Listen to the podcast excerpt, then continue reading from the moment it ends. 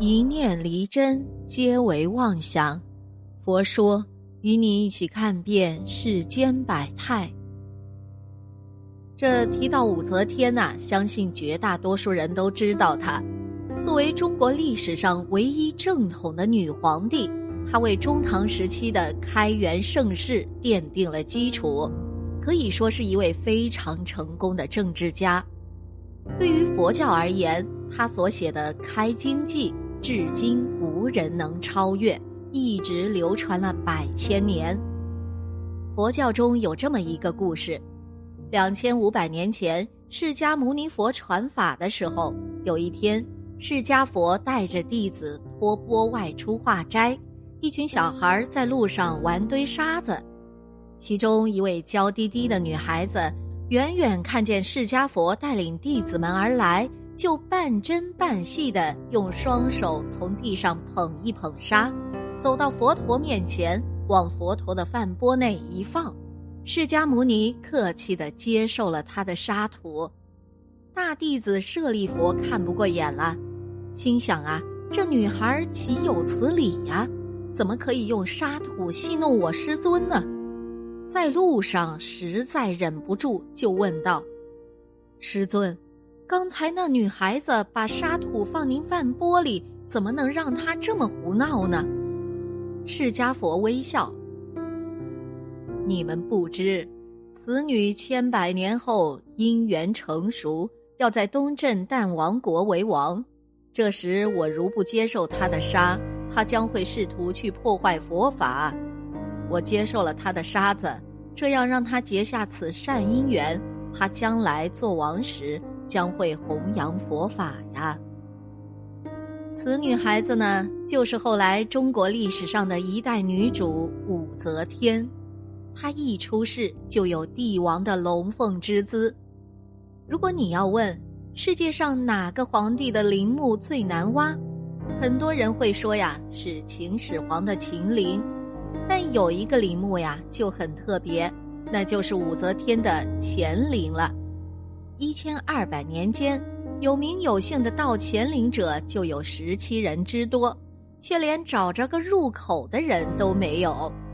更奇怪的是啊，盗墓者在挖乾陵时怪事儿不断，至今成谜。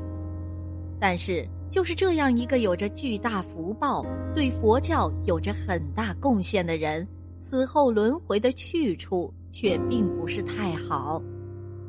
武则天为何最终落得这样的结局呢？我们一起来看看。对于武则天的评价呀，在历史上众说纷纭，但有一点是绝大多数人公认的：作为一个皇帝，武则天无疑是非常出色的。但是，同历史上许多皇帝一样，武则天也有一个难以处理的问题——后宫。好色这件事儿啊，不分男女。武则天呢，虽然掌握着帝国的最高权力，但毕竟是个女人嘛，自然不能免俗。武则天对色的执着，不亚于历史上任何一位男性皇帝。在她的后宫中，有一个名为控鹤监的机构，名义上是修佛谈禅之地，但实际上呢？里面都是各地向武则天进贡的各色面首，专门供其享乐。平日里，武则天就在这里颠鸾倒凤，不亦乐乎。据史书记载，第一个得到武则天专宠的面首名叫薛怀义。这人呐，原本是走街串巷、沿街叫卖的货郎，只因长相俊美，为人又能说会道。被当时的千金公主发现，送给了他的母亲，当时还是皇太后的武则天。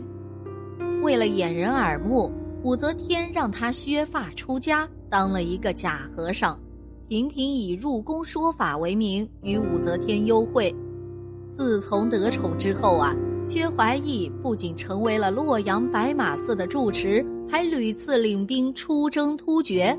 虽然从未与敌人交手。但薛怀义虚报战功，居然平步青云，一路官至正三品左威卫大将军。在薛怀义之后，武则天又曾经宠幸过御医沈南球等人，但都不长久。直到她的女儿太平公主向她进献了张易之、张昌宗兄弟后，武则天对男色的需求才真正得到了满足。另一个原因还要从那场宫斗讲起。在佳丽云集的后宫，如果想要争得皇帝的荣宠，一方面要自己天生国色，另一方面还要有手段。彼时，唐高宗李治有一位宠妃萧淑妃，失宠的王皇后为了对抗萧淑妃，就找来武则天来帮忙。武则天天生就不是一个平凡的女子。他迅速打败了萧淑妃，也把王皇后拉下马，自己坐上了皇后的宝座。为了进一步打压王皇后和萧淑妃，武则天把他们关押在一个严密的小屋里，只开一个小洞投递食物。唐高宗私下去探望他们时，他们哭着对唐高宗说：“希望皇上能念及昔日情分，使我们重见天日。”我们希望把院名改为回心院，这就是再生之幸了。唐高宗当即答应了，但是武则天知道后，马上派人将王皇后和萧淑妃各打一百杖，然后将他们的手脚全部砍下，再把他们扔进酒瓮里，说：“把这两个老女人的骨头都泡醉。”不久，两人惨死。萧淑妃临死前发了一个毒誓，痛骂武则天道：“愿阿武变成老鼠，我变成猫，我要生生世世掐住他的喉咙报仇。”纵然功德福报像武则天那么大，屡造恶业之后也难免沉沦。萧淑妃发下如此毒誓，随着临终时的那种强烈心念。再想解脱，恐怕真的很难了。看了这样的宫斗结果，不免让人唏嘘不已。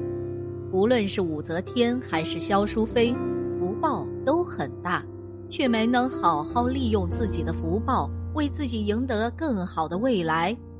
贪嗔痴慢疑，果然不是什么好东西，足以彻底毁掉一个人呐。只要有贪，就必定得不到自己的所贪之物。有贪这个妄想，所以有了一切的痛苦。活着的时候要苦苦的伤神，死后还要为自己曾因贪而升起的嗔痴慢疑而买单。当武则天去世后，按照皇后的礼制，与唐高宗一起合葬在乾陵当中。在今天的乾陵前，我们依然能够看到一块巨大的无字碑。有人说呀，这是功过任人评说之意，但在虔信佛教的武则天看来，这块无字碑又何尝不是他“万事到头皆是空”的临终遗言和人生写照呢？千百年来。世人可能只把这段历史当故事看，不知有几人曾想过，自己与他人的冤结是否也如此难解难分、纠缠不休呢？当我们翻看经典，都会看见一首《开经记》，这一首记就是八十卷华严当年翻译圆满的时候呈送给皇帝武则天看。武则天提的这四句《开经记》实在做得太好了，以后的许多高僧大德想再做一首记都没有办法，一直到现在也没有人能够再做一首《开经记》比他更好的。所以，我们念的《开经记》就是《华严经》翻译圆满时，武则天因体会经义的玄妙稀有，非常的欢喜，有感而发而写下的《开经记》。开经记，唐，武则天。无上甚深微妙法，百千万劫难遭遇。我今见闻得受持，愿解如来真实义。一念嗔心起，百万障门开。所以在修行路上，千万要看护好自己的念头，不能有怨恨报复他人的念头，因为冤冤相报没完没了，有的只是生生世世永无休止的轮回呀。人生难得，佛法难闻，净土难遇。